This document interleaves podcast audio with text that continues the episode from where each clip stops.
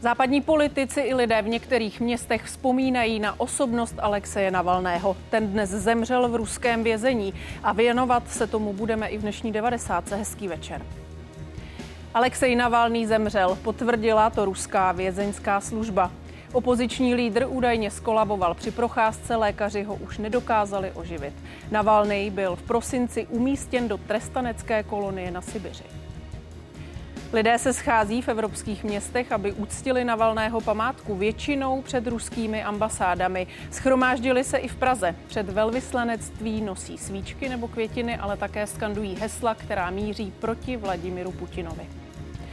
A černý kašel je v Česku na vzestupu. Od začátku roku lékaři odhalili téměř 700 případů tohoto onemocnění. Do konce roku by jich pak mohly být až 4 tisíce. Typickým příznakem je dávivý kašel. Nákaza je nebezpečná hlavně pro neočkované děti nebo seniory.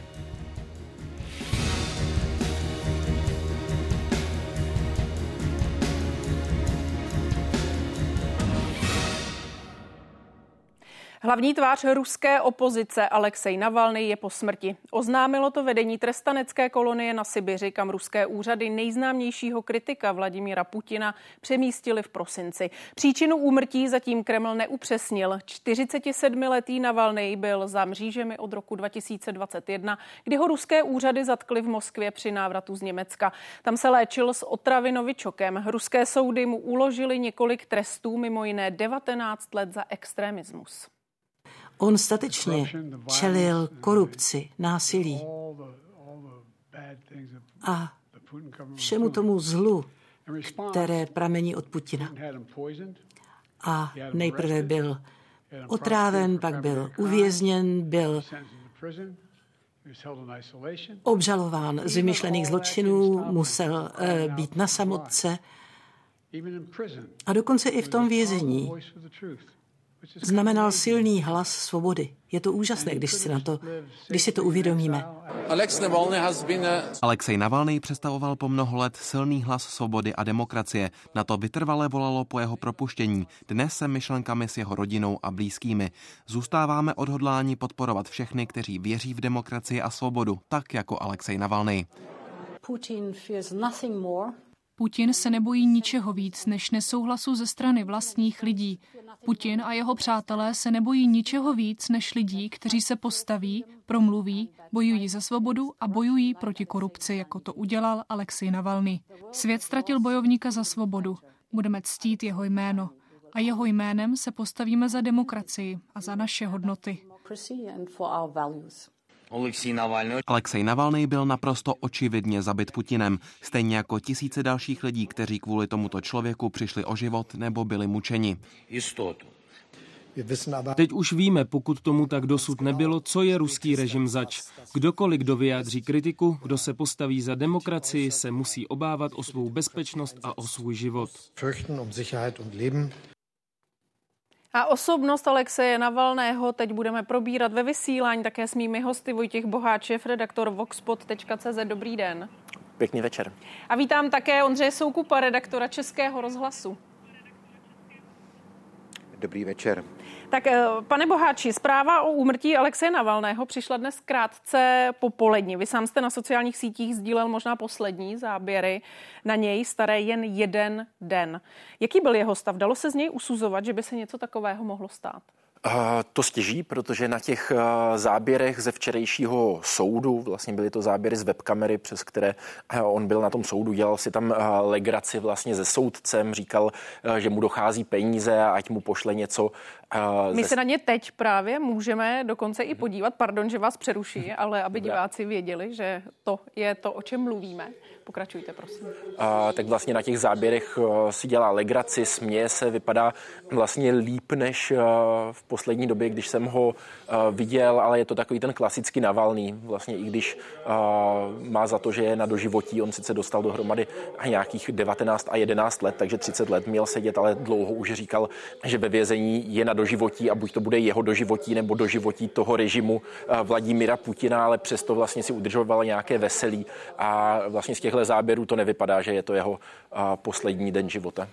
Pane Soukupe, jak moc neočekávaně tato zpráva přišla tedy? Zmíním fakt, že z druhé strany Alexej Navalnej byl v jednom z nejpřísnějších vězeňských táborů, byl opakovaně na samotce, kde není dobrý přístup ke zdravotní péči.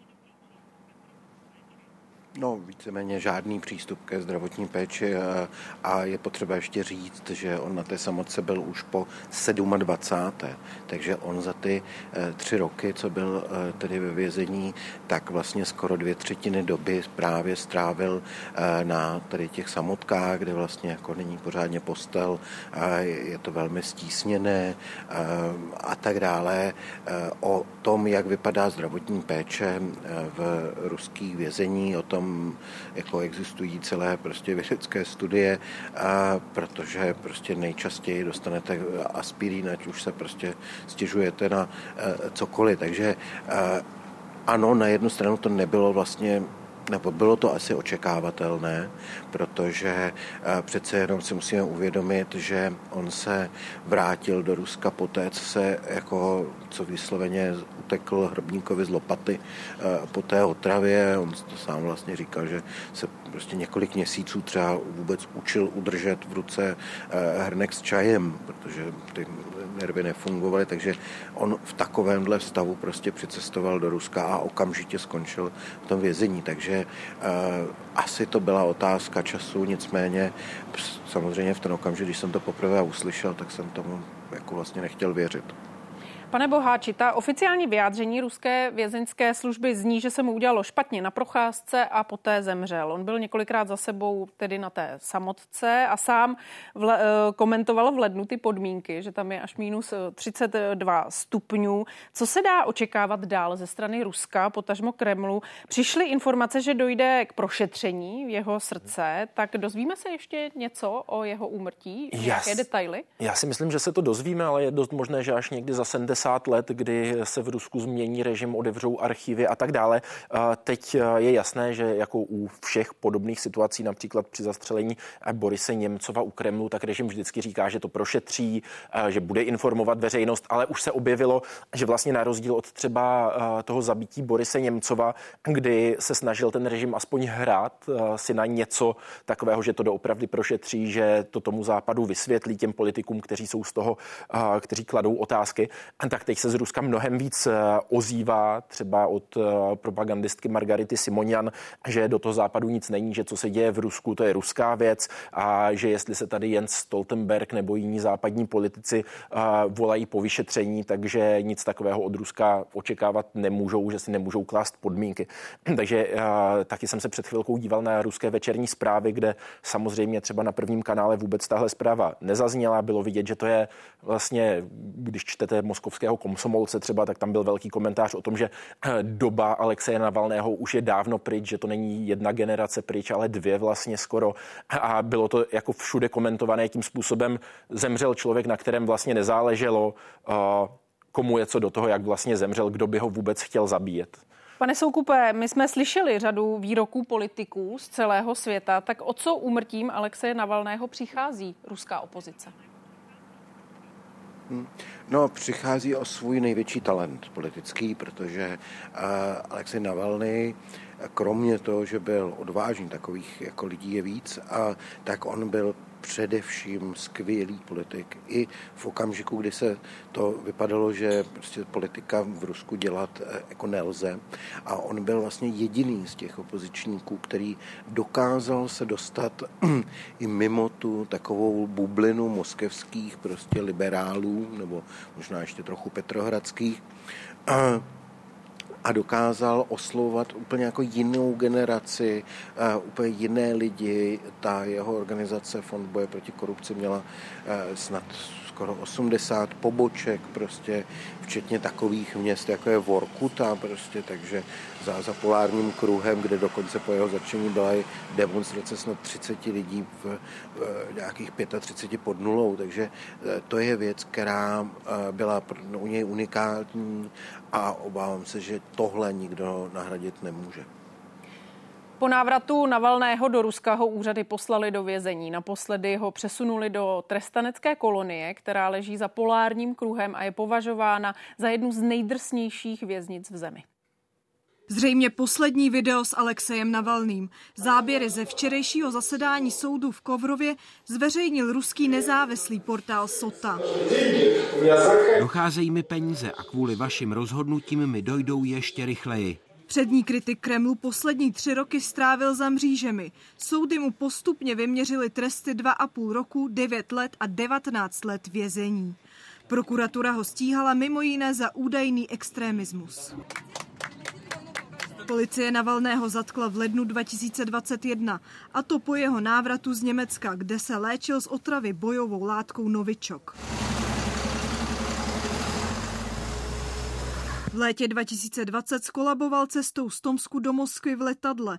Nejprve ho léčili v sibirském Omsku, po převezení do Německa se prokázalo, že ruského opozičníka se pokusili otrávit. Přítomnost látky Novičok později potvrdili i další vyšetřovatelé. Lékaři ho o pár týdnů později probudili z umělého spánku a propustili z nemocnice. Sám z otravy obvinil ruského prezidenta Putina. Kreml to opakovaně popřel.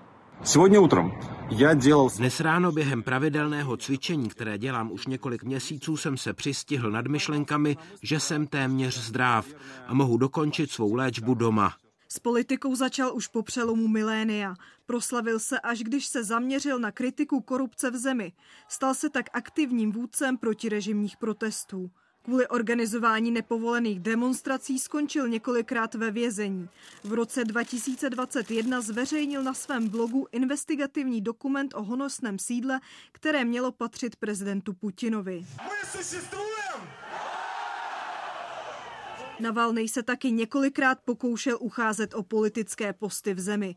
Kreml opozičnímu předákovi umožnil v roce 2013 účastnit se voleb moskevského starosty. Tehdy skončil druhý. Přímý volební střed s Vladimirem Putinem mu režim nikdy nepovolil. Pětní a zároveň i protestní schromáždění u ruské ambasády v Praze.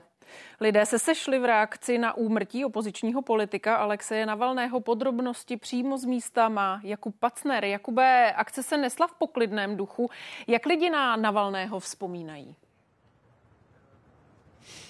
Je to tak, nesla se víceméně po celou dobu v poklidném duchu, pokud pominu to, že tu občas hrála hudba z reproduktorů nebo na závěr eh, v rámci toho programu, toho pětního shromáždění eh, zapálili třeba světlice a, a podobně.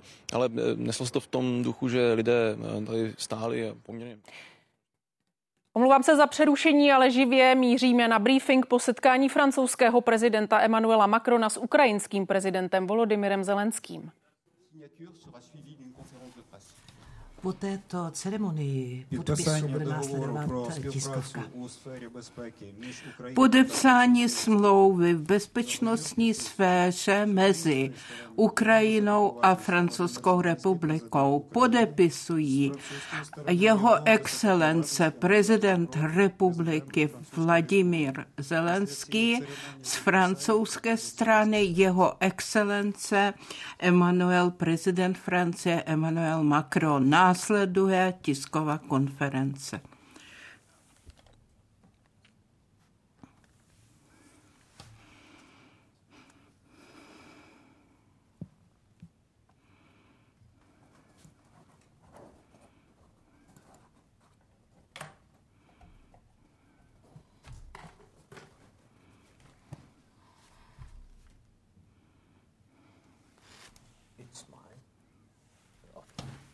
Yeah.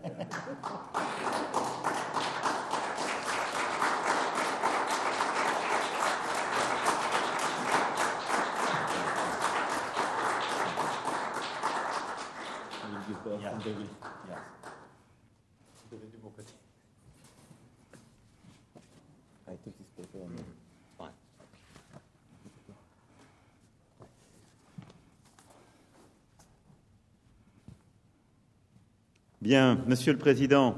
Pane prezidente, drahý Volodymyre, pánové ministři, pánové velvyslanci, eh, dámy a pánové, jsem velmi šťasten, drahý Volodymyre, že tě mohu dnes zde v Paříži přivítat. Je to po třetí od začátku konfliktu, ruské agrese proti tvé zemi? Je to už často, protože vzpomínám si, že vlastně vzpomínám si na to naše první setkání.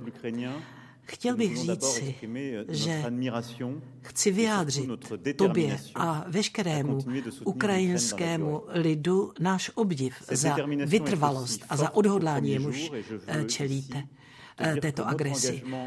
Vaše odhodlání je stejné jako prvního dne a doufám, že nikdy nevyprchá.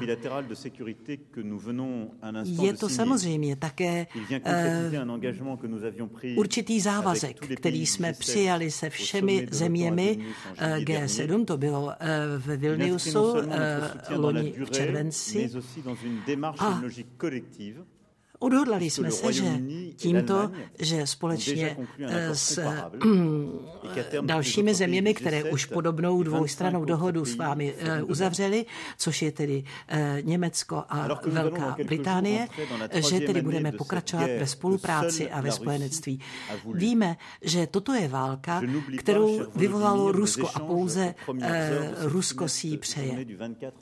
Vzpomínám si velmi dobře na ten nešťastný den, 24. únor 22, když jsem myslel na všechny Ukrajince, na všechny ty, které válka vytrhla z domova, na ty, kteří se dnes účastní bojů u Avdívky a všude jinde, kteří bojují nejenom za svobodu, ale za bezpečnost v Evropě, za pevnost demokracií, liberálních eh, demokracií a za eh, udržení mezinárodního právního řádu.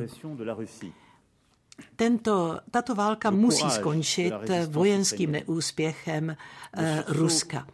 Ale to závisí na kuráži vašich bojovníků Ukrajiny.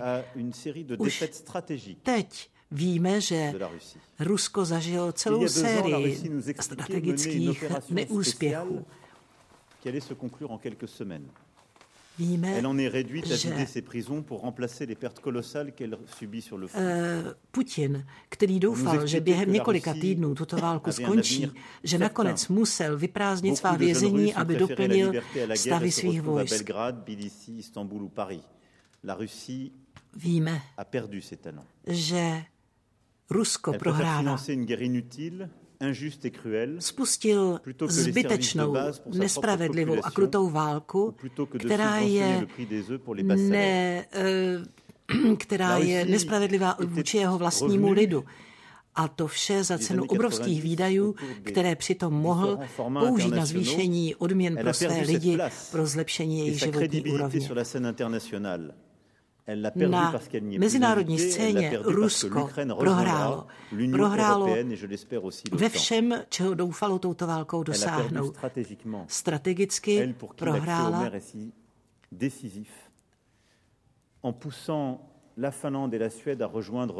protože vlastně tímto krokem přinutilo Švédsko a Finsko, aby se připojili k NATO. Strategicky samozřejmě také prohrálo, protože na, do Gulagu posílá ty nejlepší ze svých duchů. Poslala tam také Navalného. jeho vdově, jeho rodině chci dnes vyjádřit svou upřímnou soustrast. Víme, že on nesl dál tu pochodeň, kterou uh, styčil kdysi Solženici. Víme, že tohle je vlastně projevem jeho strachu Kremlu, strachu ze svých odpůrců. Víme, že je tu jeden agresor, to je Rusko, a jeden vůči němuž je agrese vedena, a to je Ukrajina. Tato válka bohužel přinesla obrovské množství obětí.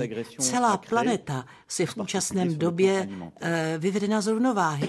Dos, došlo také k ohrožení potravinové bezpečnosti. Rusko se pustilo opravdu do naprosto zbytečného boje a snaží se utéct samo před sebou.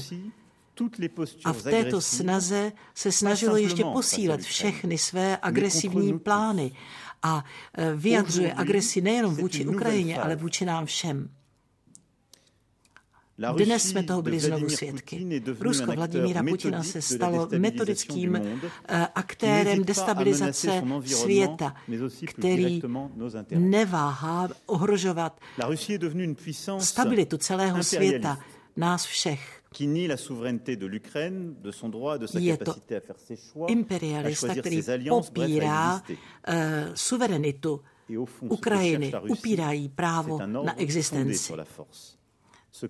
Světový řád podle Ruska by byl řád založený na síle a na popření základních principů mezinárodního práva. Rusko je revizionistickou velmocí. To, co zaznělo z Kremlu ještě nedávno, bylo vidět, že eh, z toho bylo zřejmé, že jejich eh, imperialistické touhy nemají hranic. Rusko v současné době popírá, ne, nechci mluvit vlastně o celém Rusko, protože celého lidu se to netýká, ale Kreml se pasoval do role toho, kde, kdo bude sám rozhodovat o osudu svého lidu. A to v v zájmu svých eh, fantasmagorií. Popírá veškeré své závazky, k nímž se zavázal například eh, v Alma-Atě, kdy se zavázal ke spolupráci eh, na mezinárodní úrovni. Každý samozřejmě dnes eh, si může klást otázku, jakou, jakou historickou pravdu ještě popře a jaké bude, jaká bude další země, která by mohla padnout za oběť eh, jeho chtivosti. Rusko se připravuje k volbám. Já si ostatně vzpomínám, že Putin naměřil, zaměřoval svou agresi také vůči ostatním zemím, které se připravovaly k volbám. Já sám jsem byl jejím, její obětí. Jsou uh, kyberútoky se nesmírně prohloubily, staly se systematickými a intenzivními.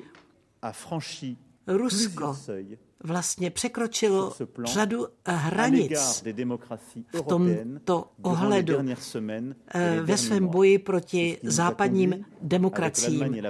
Byli jsme toho svědky eh, v Německu, v Polsku a tyto země se zavázaly, že budou proti eh, kybernetickým útokům bojovat a my se, my se budeme angažovat ve stejném boji. Rusko znásobilo zóny konfrontace a destabilizace v Africe, také na Blízkém a Středním východě. A dokonce hodlá tuto svou agresi přenést i do kosmu, což vzbudilo neklid mnoha lidí. Rusko dává najevo, že hodlá vést války i z vesmíru. Pokud tomu skutečně eh, tak to bude, bude to nesmírně destabilizací prvek. Mezinárodní instituce by měly okamžitě začít činit nějaké kroky. Rusko v podstatě pokračuje už řadu let ve svých eh, revizionistických eh, eh, prohlášeních, kdy spochybňuje historii, kdy hodlá určovat, kde budou jeho hranice. To, že Rusko zcela změnilo svůj eh, přístup k mezinárodní politice, vyžaduje, abychom kolektivně na to reagovali. Je to naprosto jasný signál eh, mezinárodnímu společenství, že eh, nelze nechat Putina nadále destabilizovat celou planetu, protože to znamená iminentní nebezpečí pro nás všechny. La France a d'ailleurs tout fait pour empêcher Francie la guerre dělala všechno proto, aby válce na zabránila. À faire échec à My la guerre d'agression de la Russie contre l'Ukraine et à toutes les agressions dont la Russie pourrait se rendre compte. Euh, euh, budeme považovat za spolupachatele všechny, všechny ty, kteří euh, by mohli ruskou agresi podporovat. Pokud někdo spoléhá na to, že naše vůle podporovat Ukrajinu poleví, ten se mílí. My jsme uzavřeli teď smlouvu na 10 let na a v rámci této dohody Francie se zavazuje, že eh, přinese další pomoc ve výši 300 miliard euro a po eh, pomoci, která eh, již znamenala podstatné částky v letech 22 a 23. To vše v zájmu hájení územní celistvosti, celistvosti Ukrajiny. Tato pomoc by měla mít eh, podobu eh, vojenských eh, dodávek.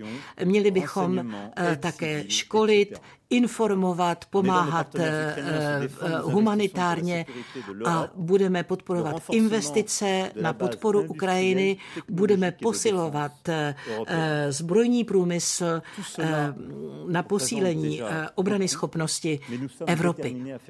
Jsme odhodláni dělat ještě více, a to i tehdy, když budeme muset se vzdát určitých svých jistot a svého pohodlí. Francie se musí zkrátka přizpůsobit novému kontextu a je zapotřebí změnit naši doktrinu. Bude se jednat o nové, znovu, o znovu vyzbrojování, abychom dokázali čelit této ruské agresi. Toto totiž bude rozhodující pro to, jak bude vypadat naše společnost v budoucnosti. Prokázali jsme, že společně máme vůli a také kapacitu změnit paradigma za účelem obhájení eh, naší, eh, naší nezávislosti. A budeme schopni najít energii i zdroje pro to, abychom pokračovali eh, v této naší transformaci. Kaja Kadas, estonská eh, premiérka, navrhla, abychom tedy mobilizovali eh, naši eh, zbrojní bázi tak, abychom dokázali posílit naše vojenské kapacity. Tohle jsem chtěl říct dnes, drahý Vladimíre, že naše podpora je eh, pevná, neochvějná a takovou zůstane až do konce. Nejen, že budeme Ukrajině pomáhat se bránit a budeme podporovat hodnoty, které i ona vyznává. A bude to eh, platné dnes stejně jako zítra. A bude to zapo- budeme eh, tak činit po celou dobu, co to bude zapotřebí. Děkuji. Velice vám děkuji. Rád bych ti poděkoval. Emanuel, já musím chvilečku počkat. Jsem přesvědčen, že mi rozumíš dokonce, i když mluvím ukrajinsky. Eh, měli jsme hodně setkání, ale myslím si, že dnes došlo k jednomu z nejdůležitějších, protože jsme hovořili o okupaci Ruskem nejenom našich území, ale i o útoku na naše hodnoty. A ovzduší naší dnešní schůzky bylo nejdůležitější, nejzávažnější ze všech našich setkání. A rád bych ti poděkoval říkal, že tak hluboce chápeš, který druh války se eh, děje eh, na Ukrajině. Co je to za válku, že z ukrajinského lidu se stal jednotný organismus, který bojuje za záchranu Evropy. Vážení přítomní, vážení novináři, dámy a pánové, naše práce a naše dohody jsou zdrojem inspirace. Ukrajina a Francie dodávají síly jak našemu lidu, tak i celé Evropě. Smlouva, kterou jsme podepsali, je velice ambiciózní. Můžeme o ní hovořit zcela otevřeně a důležité je to, že je zaměřena proti válce, kterou Putin rozpoutal proti živým lidem, proti celé Evropě.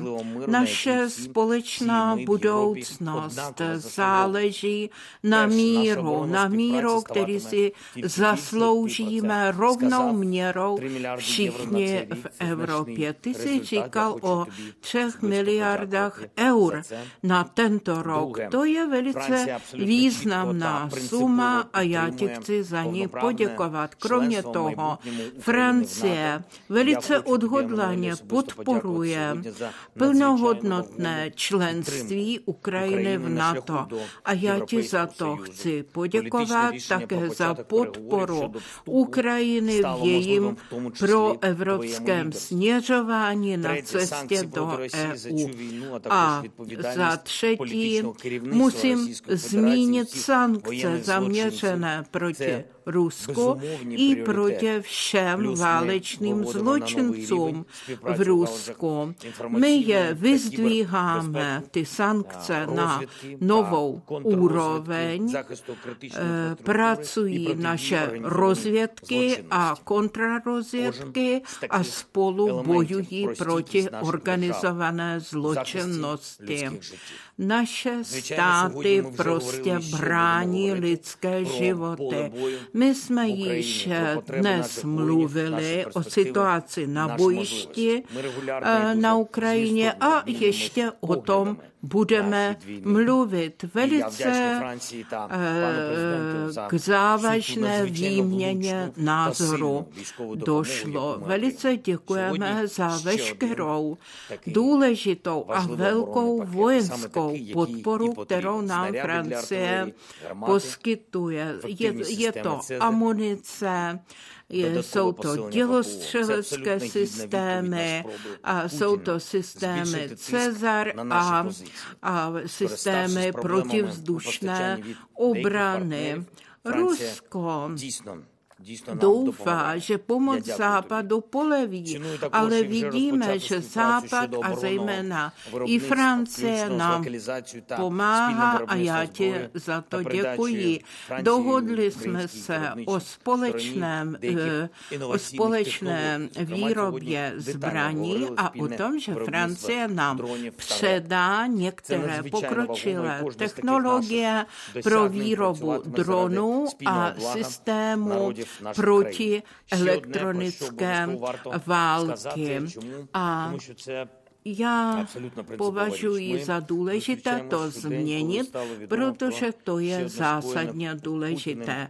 Sešli jsme se dnes, kdy se celý svět dozvěděl o další Putinově politické vraždě. Tím Putin se stal nejkrvavějším zločincem politickým v dějinách Evropy. A bohužel 达到约好。Zločinná činnost ještě nekončí. Takže já prosím všechny nemlčet k tomu. I vládní síly, i opoziční síly celého světa se mají spojit, abychom dosáhli zcela konkrétních a spravedlivých výsledků. Děkuji.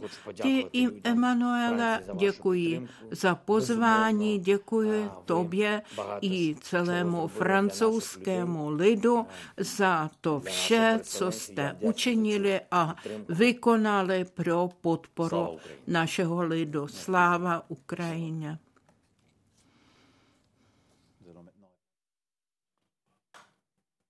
Viděli jsme briefing Volodymyra Zelenského a Emanuela, Emanuela Macrona a podpis bezpečnostní smlouvy. Mimo jiné eh, se Francie zavázala, že v příštích deseti letech tedy eh, poskytne Ukrajině pomoc ve výši až 100, 300 miliard euro. Ve studiu mám stále Vojtěcha Boháče, šéf redaktora voxpot.cz. Pane Boháči, my jsme slyšeli také prezidenta ukrajinského, který zmínil samozřejmě i smrt Alexeje Navalného, označil v tomto kontextu Volodymyra Putina jako zločince. Jak důležité je právě v dnešní den to, že současně je ukrajinský prezident v Evropě a podepisuje jednu bezpečnostní dohodu za druhou, protože dnes podepsal také jednu Německu.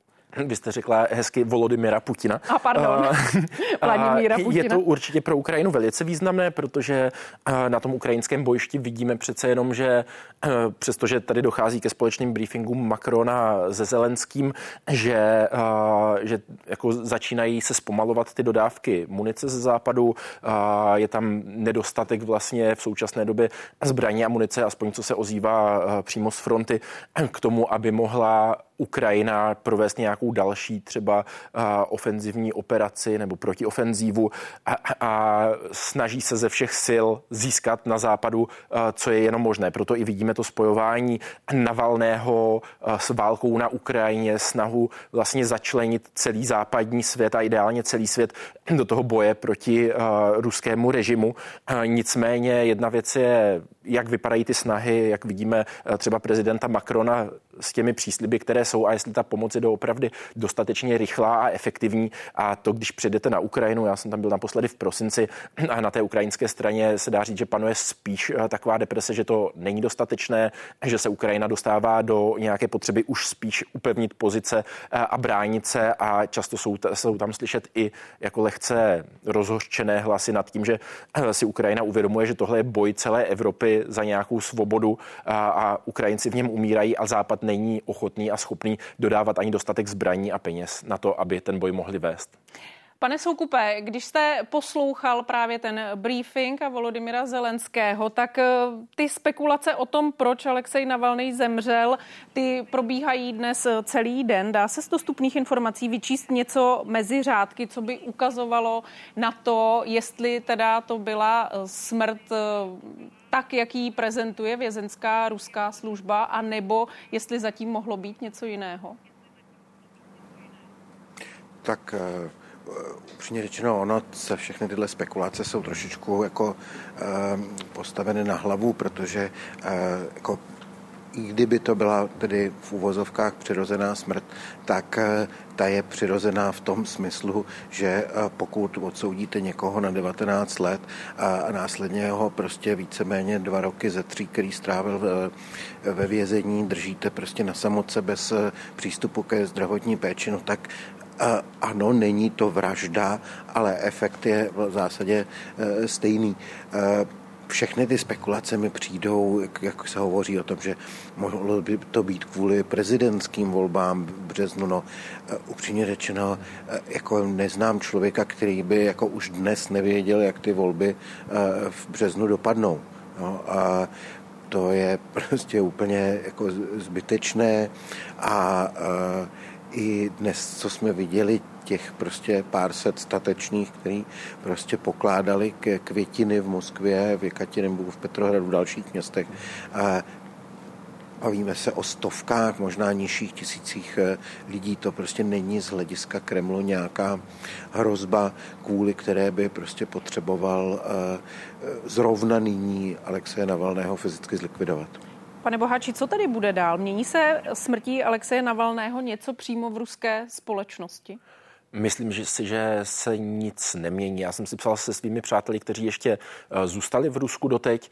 Ti říkali, že jako co se týče třeba sociálních sítí, to byli jako ne přímo aktivisti, ale třeba spolužáci moji nebo tak, kteří eh, chodili na ty protestní demonstrace eh, Fondu boje proti korupci Alexeje Navalného, kteří ho mají jako vlastně to je ta i moje generace lidí, kteří v Rusku, kteří ho mají zafixovaného jako člověka, který je svým způsobem politicky socializoval. Jsou to víceméně lidí kolem 25 až 35 let, dá se říct.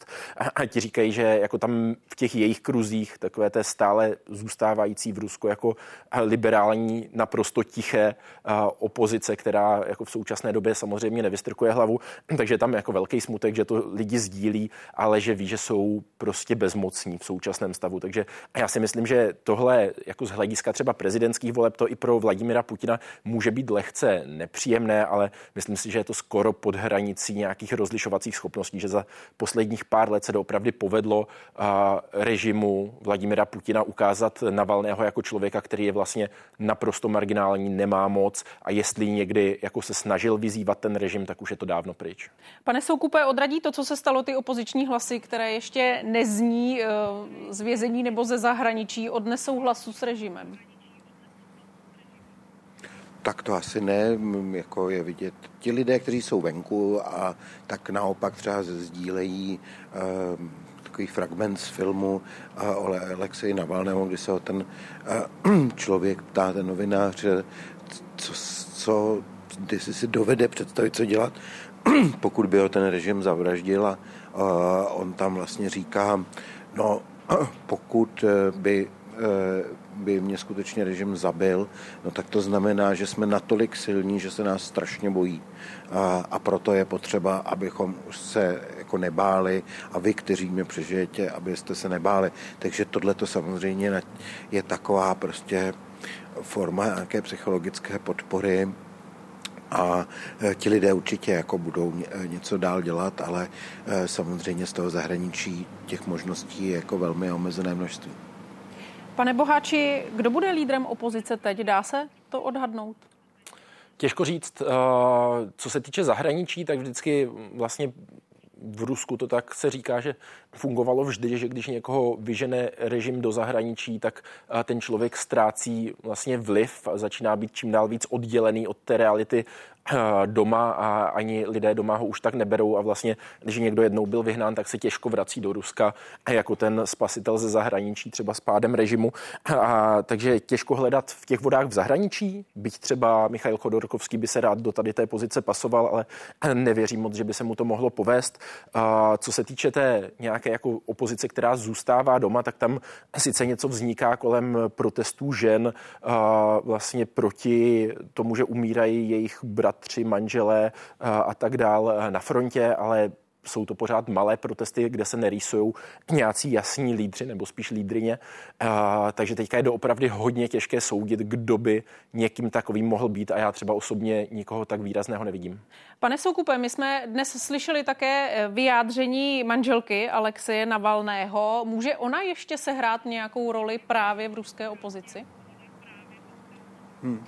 No, to je v zásadě jediné jméno, které mě tak trochu napadá, protože Julie Navalná, eh, jako to není nějaká prostě žena v domácnosti, ona je velmi inteligentní, sám Navalný říkal, že jako se s ní radí a že ona často bývá radikálnější než eh, on, takže tam si dovedu představit jako symbolickou figuru, eh, kolem které by se nějaká část té opozice sjednotit eh, mohla, ale eh, opět jsme u toho, co ona může z toho Německa, kde teďka žije, prostě eh, mít nějaký vliv v Rusku samotném.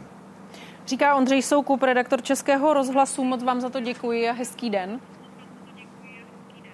Naschledanou. A ve studiu se loučím také s Vojtěchem Boháčem, šéf-redaktorem Voxpod.cz. I vám hezký den. Děkuji za pozvání a pěkný večer. Přidejme reakce také českých politiků, kteří vyjádřili kritiku Putinovu režimu i upřímnou soustrast pozůstalým. Alexej Navalnej zaplatil za svoji odvahu ukazovat Rusům i světu pravou tvář ruského režimu tu nejvyšší cenu. V ruských vězdicích zůstává mnoho dalších kritiků ruského režimu. Jejich boj za svobodu a pravdu nám nesmí být dlhostejný. Putin ho nakonec zabil, ale tím z něj učinil možná většího mučedníka, než byl předtím a, a myslím, že celý demokratický svět by teď měl možná zvýšit hlas proti e, Putinovu režimu.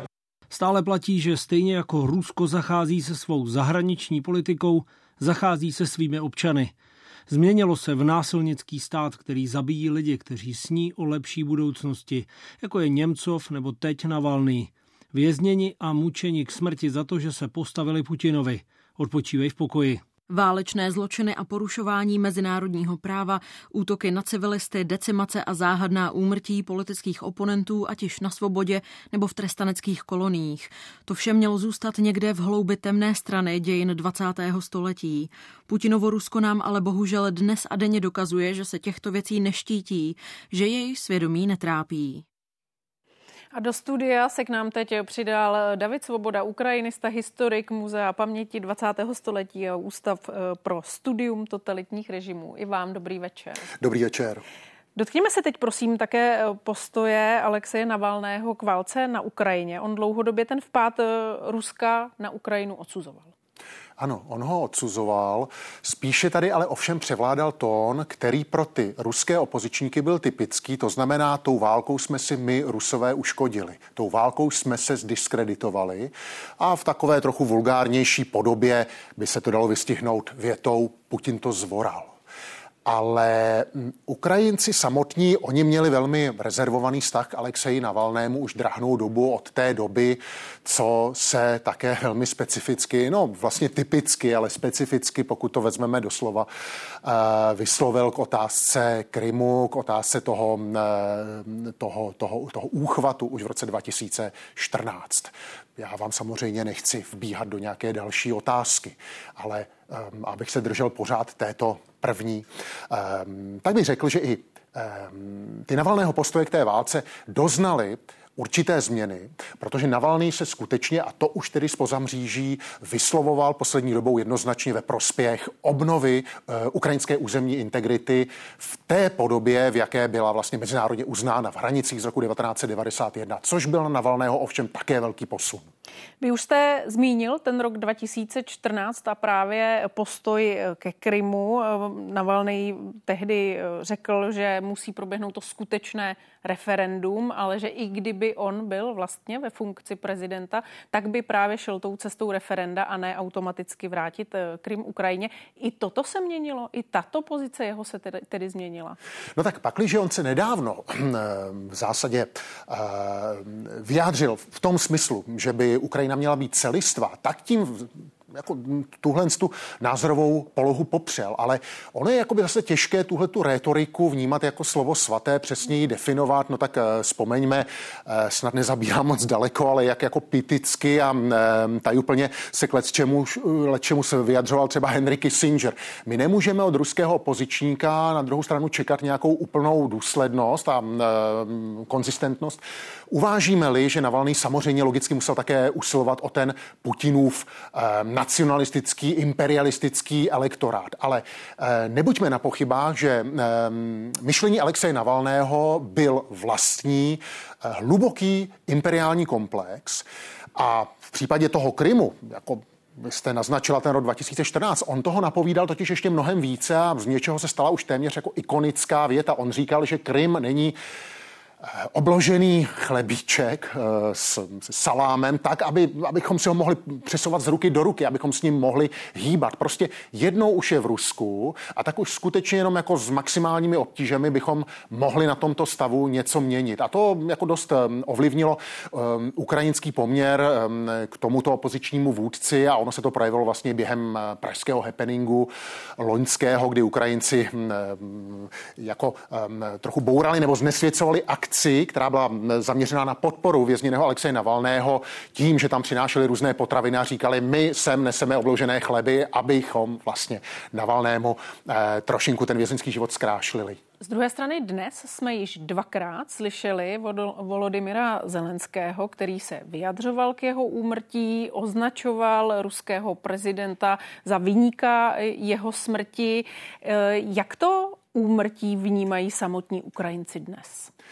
No, eh, já jsem se o té doby eh, zase nebavil s nějakou jako dlouhou řadou lidí, ale eh, troufám si soudit, že samozřejmě ani veškeré ty výhrady, a jsou to výhrady jako zásadního rázu k myšlenkovému světu Alexeje Navalného, jako nemohou setřít, nemohou otupit tu, tu pětu. I Ukrajinci si uvědomí to, co si zřejmě uvědomil celý svět, byť tedy pozdě, že Putinova diktatura hraje bank, že tím pálí mosty a že mm, jako Navalného sklon mohl být zrovna tak samozřejmě, to se nabízí tedy eh, plodem, důsledkem ruského strachu nebo toho, že Putinův režim má strach z opozice, jako i toho, že Putinův režim vzkazuje západu. My z vás strach nemáme, nám už je úplně jedno, co si myslíte. A zároveň pochopitelně do těch domácích řád tím um, vysílají poselství, nezastavíme se před ničím, máte to marné a ještě předtím, než vás utýráme, potažmo zavraždíme, uh, tak vás budeme ještě smíkat celým tím, celou tou kalvárií uh, naší lágrové soustavy. Obecně jak Ukrajina teď bude vnímat tu roli ruské opozice, jak důležité to bude? Protože my jsme se v předchozích rozhovorech bavili o tom, jak vůbec bude silná pozice ruské opozice? No, ne. ono se to dá vyjádřit i stručně. Ukrajinci vlastně ruské opozici vůbec nevěří. Oni se jako na jednu stranu ptají tedy, kdo je to ta opozice. No tak my samozřejmě víme, že opozice proti Putinově režimu je velmi barvitá a také se nemůžeme dopouštět nespravedlivých soudů. Množství Rusů bojuje jako v řadách ukrajinských nebo po boku ukrajinských ozbrojených sil. Zároveň samozřejmě ehm, tady máme lidi, kteří jako vyjadřují nesmlouvavý odpor vůči Putinově režimu, ale je to odpor vedený z těch ehm, etnocentrických, rusocentrických pozic. A já chápu, že teď to může znít složitě, ale my jsme to téma velmi dlouho zanedbávali. To jsou třeba ruští nacionalisté. A dokonce se dá říct, že jako mnozí ruští neonacisté, kteří říkají Rusko jenom Rusům, Rusko pro Rusy. Vzdejme se nějakých velkých expanzí a dobrodružství, které jako naši Rus zbytečně obohatí o jinonárodní elementy. Takže i takhle složité to je. To, že je někdo proti Putinovi, nemusí vůbec znamenat, že je proti ruskému imperialismu, a zároveň někdo je proti eh, Putinovi právě z toho důvodu, že je jenom proto Rusko v minimálním výměru. Tak mo- možná v tomto kontextu právě zmiňme i fakt, že i Alexeji Navalnému bylo vyčítáno eh, to, že je nacionalistou a v podstatě eh, právě to mohlo ovlivnit ten ukrajinský pohled na něj. Ano, eh, on se ten pohled dá vlastně vystihnout větou a ta je nadčasová, že ruský liberál končí tam, kde začíná ukrajinská otázka. To je věta už sto let stará, to je v zásadě v té větě my nacházíme celou tu nedůvěru a skepsi vůči opozičníkům, protože um, Ukrajinci říkají, pokud je to tedy skutečně autentický opozičník, tak se musí vymezit nejenom vůči Vladimiru Putinovi, ale vůči samoděržaví a imperialismu jako takovému. Takový ruský opozičník musí mít vlastně tu odvahu skoncovat s tou mnoha setletou ruskou imperiální tendencí. A tady ti uh, Ukrajinci příliš mnoho partnerů nenacházejí. Říká David Svoboda, ukrajinista a historik. Moc vám děkuji, že jste za námi přišel. Také děkuji, hezký večer.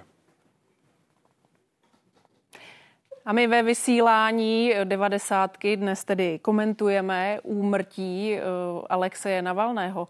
Kritici Putinova režimu dlouhodobě čelí represím. Mnozí z nich skončili nejen ve vězení, ale i v péči lékařů kvůli otravě. Další zemřeli násilnou smrtí. Například Boris Němcov, bývalý ruský vicepremiér. V únoru 2015 byl zastřelen v centru Moskvy. Lidé, kteří měli být zodpovědní za jeho vraždu, soud poslal do vězení. Další, která zemřela za podivných okolností, byla novinářka Anna Politkovská. Kritizovala politiku Kremlu v Čečensku. V roce 2006 byla zavražděna.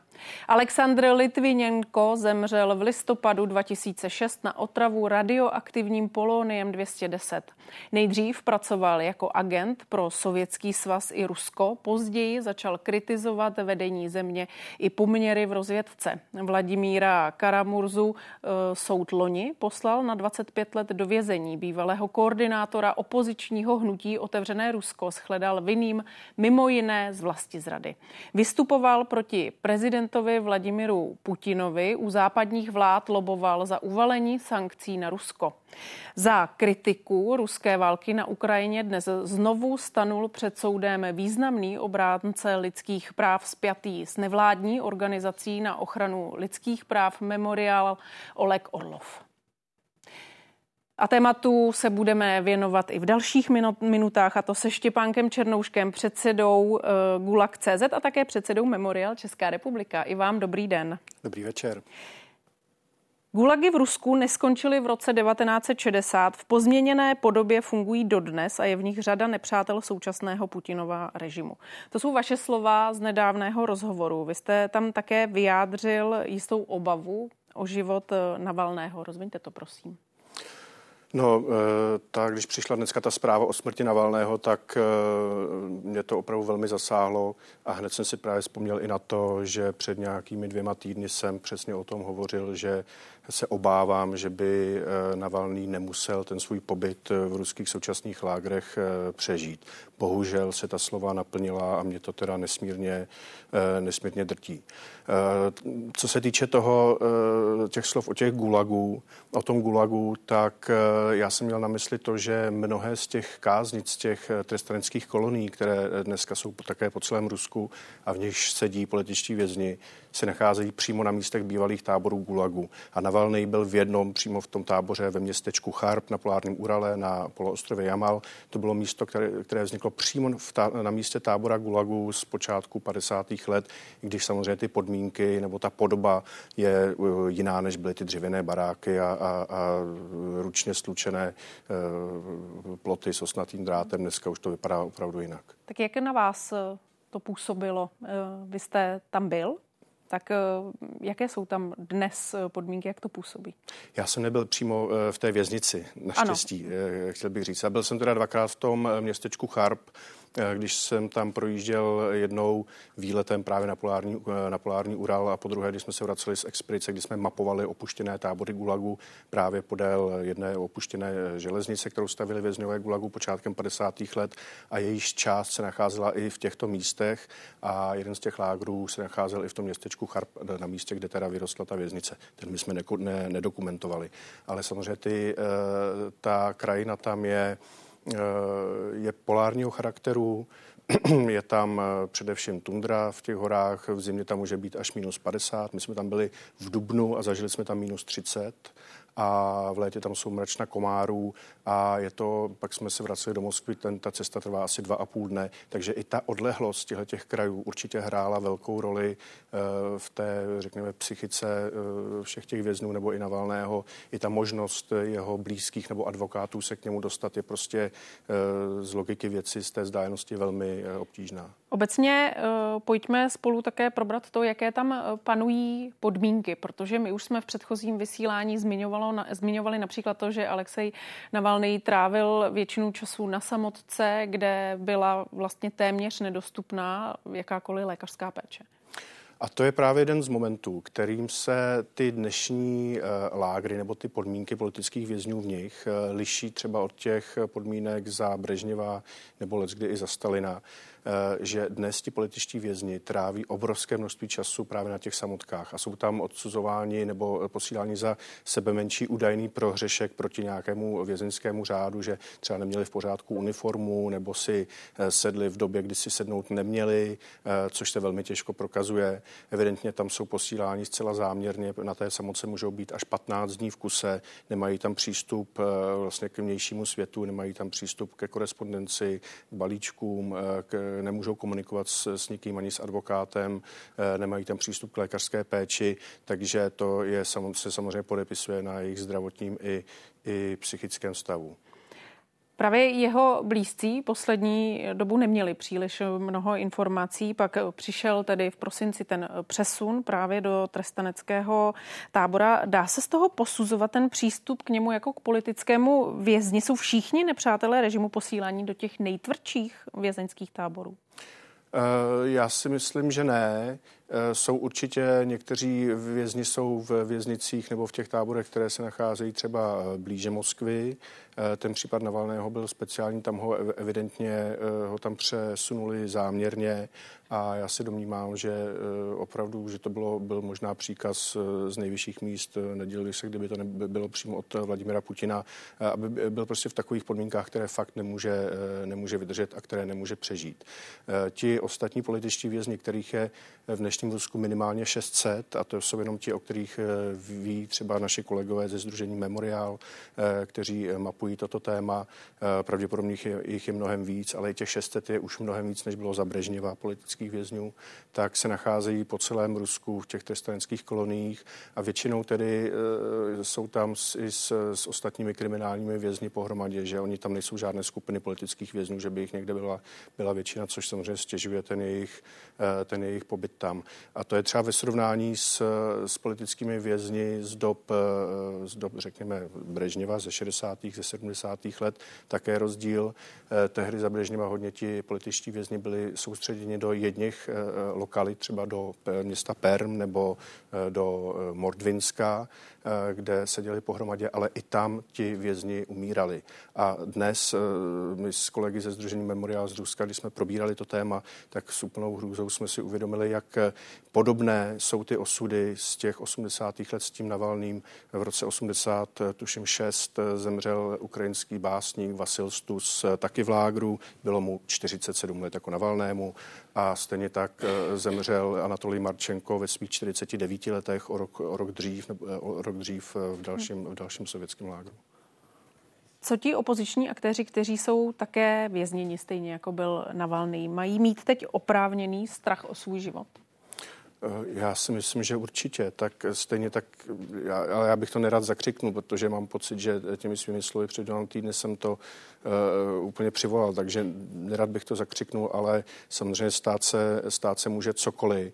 A myslím si, že ta smrt Navalného je především vzkaz eh, dovnitř do Ruska, že tomu režimu už je všechno úplně jedno, že nemá už žádné zábrany, že se dopustí čehokoliv, na komkoliv, eh, že mu na ničem nezáleží a jeho cílem je absolutní poslušnost všech občanů Ruska. A myslím, že zažíváme teď období, kdy ten režim se mění z nějakého, řekněme, autoritářského v režim totalitní eh, v diktaturu, kdy už opravdu vyžaduje Vladimír Putin a jeho okolí celý ten režim absolutní Eh, souhlas všech, hlasitý souhlas, už se ani netoleruje mlčení, eh, před ní nějaké známé osobnosti už jsou nuceni k tomu, aby nahlas podporovali Vladimira Putina a eh, agresi proti Ukrajině. Říká Štěpán Černoušek, moc vám děkuji, že jste za námi přišel. Hezký večer. Děkuji za pozvání, hezký večer.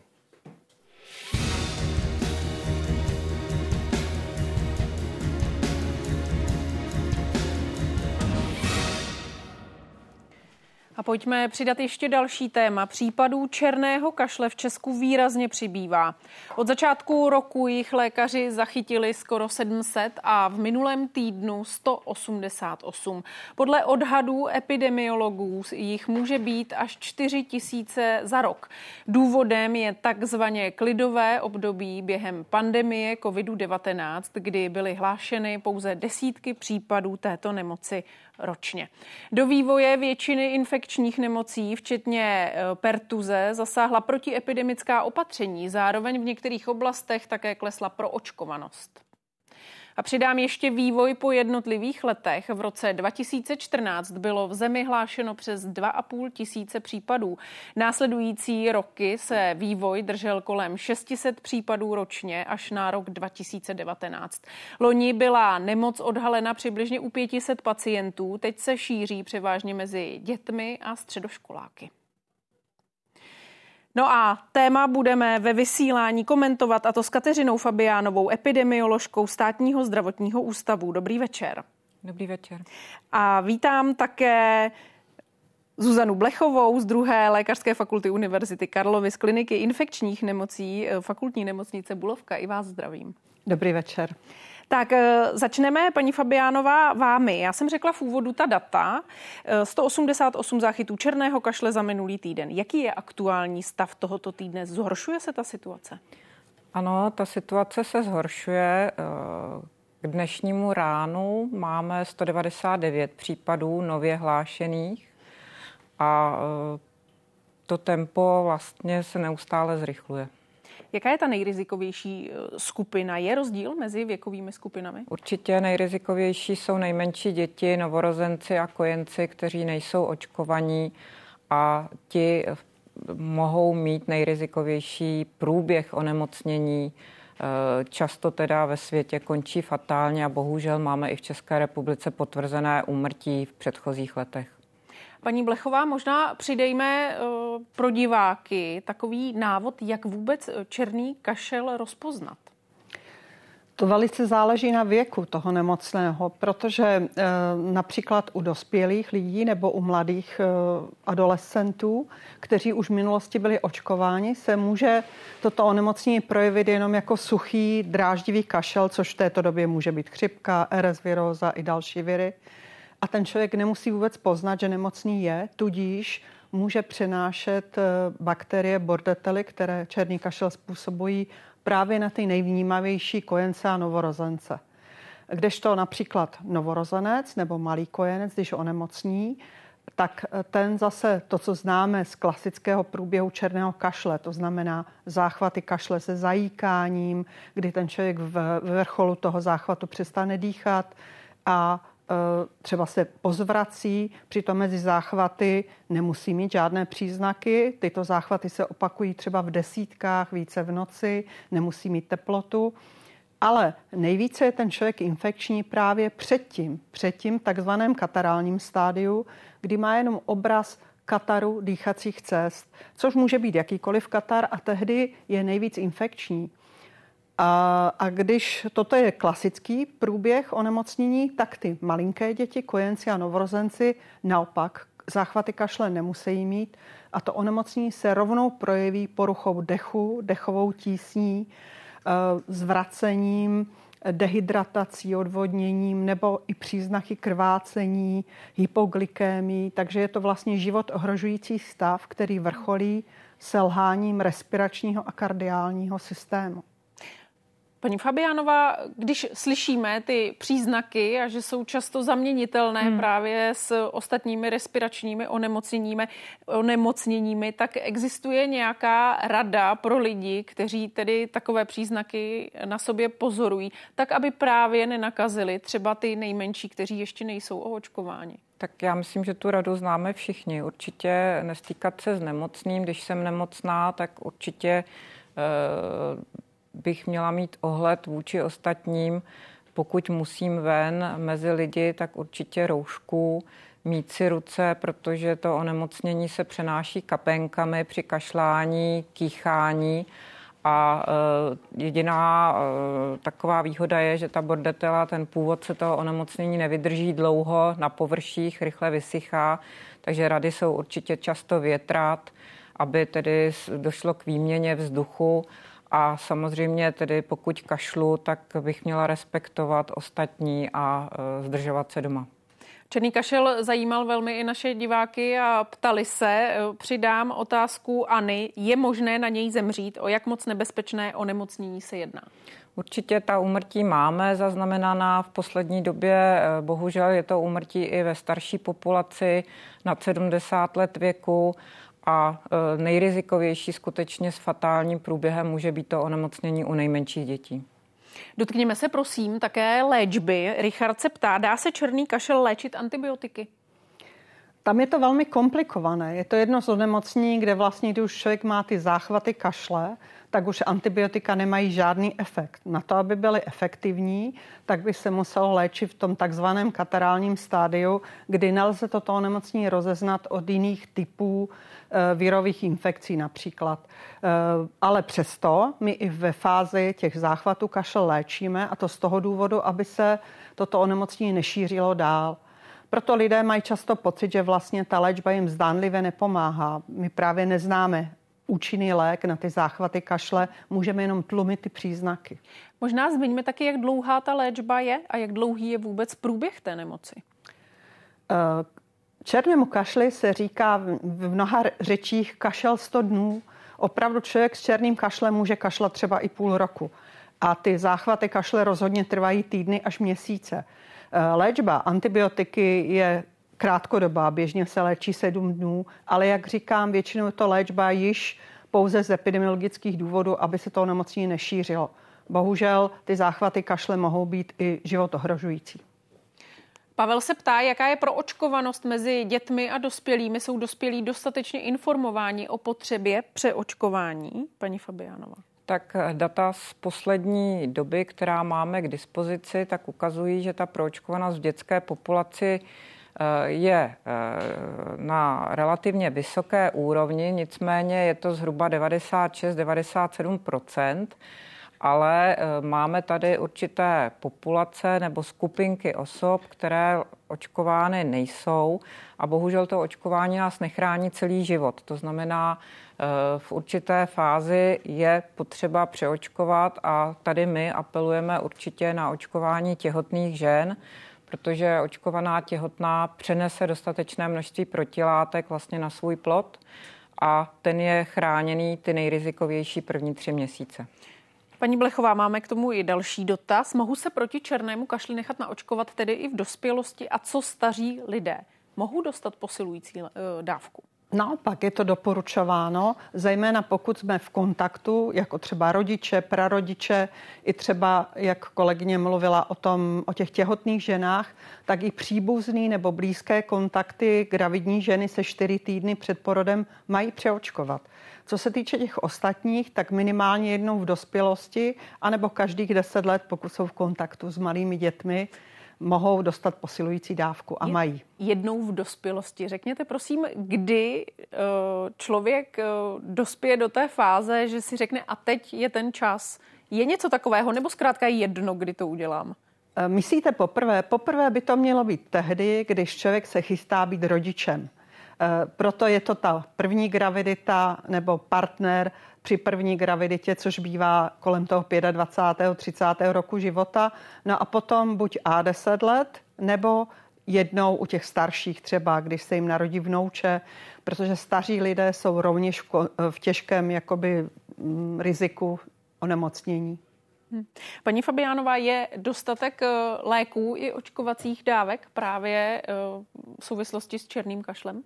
Eh, zatím černý kašel se léčí makrolidy, to jsou antibiotika první volby a makrolidů, jak myslím, řekne paní doktorka Blechová, je určitě dostatečné množství. A co se týče vakcín, eh, tak eh, samozřejmě máme tady problémy relativně s výpadkem, ale řeší to SUKL a těch vakcín eh, by měl být dostatek v dohledné době. Očekáváte právě spolu s tím, eh, jak se informuje o tom, že eh, stoupá počet mhm. nemocných černým kašlem, že lidé skutečně budou mít zájem o to přeočkování? Tak ono to probíhá ve vlnách. Když se o tom mluví a ta epidemie je, tak lidé mají zájem. Jakmile těch nemocných bude málo, přestane se o tom mluvit, zájem opadne a tak myslím, že tak reagují všichni. Hmm. Paní doktorko, dostaňme se eh, asi také k tomu, co se dá očekávat eh, i v následujících letech právě s nákazou černým kašlem, protože pokud eh, zmiňujeme ten fakt, že to je momentálně horší i právě třeba kvůli covidovému období, tak bude to pokračovat i nadále v následujících letech? No, ono Přirozeně černý kašel se zde vyskytuje v několika letých cyklech. Ty bývají od 3 do 5, 7 let. Nyní ten cyklus takzvaně byl vynechán právě obdobím covidu. Eh, nemyslím si, že je správné, abychom říkali, co bude dneska a zítra. Já si myslím, že eh, již máme řadu let doporučení třeba k očkování těhotných. Eh, to, o čem se dneska bavíme, je něco, co zde se řeší už řádově třeba 10 let nebo i další dobu. I byl upravený očkovací kalendář a přesto na to lidé neslyší. A neslyší na to ani ti těhotné, neupozorní je ani ginekolog, praktický lékař. Já si myslím, že je to spíš opravdu opravdu tak, že ti lidé na to slyší, že je toho teďko více. Hmm. Černý kašel tady byl a bude. Mám ještě jednu diváckou otázku. Tomáš se ptá, praktický lékař mě dva týdny léčil různými antitusiky, každé ráno děs z prvního zakašlání, po kterém následoval záchvat končící snahou se neudusit. Až po doslova žebrání následovaly náběry, antibiotika a řešení. Tak to má vypadat. Rozvinu možná jeho otázku na to, jestli praktičtí lékaři rozeznají černý kašel okamžitě, když přijdou lidé do ordinací, nebo alespoň třeba mají pokyn otestovat? No, ono to záleží, jak ten černý kašel probíhá. A jak jsem říkala, u těch lidí, kteří již byli očkováni, to může probíhat jenom jako suchý dráždivý kašel, což může v tomto období být chřipka, parachřipka, RS viry, eh, covid a nebo, nebo stav po covidu a podobně. A to, co ten divák popisuje, to je docela normální, protože právě když ten průběh je atypický, tak ten lékař nemá šanci to rozeznat. Rozumím. Kateřina Fabianová a Zuzana Blechová hovořili v našem vysílání o tom, jak se rozšiřuje nákaza černým kašlem. Dámy, já vám oběma děkuji, hezký večer. Děkujeme, Děkujeme hezký večer. Také hezký večer přejeme. No a končí také dnešní devadesátka, co ale nekončí, je vysílání 24, tak se dívejte.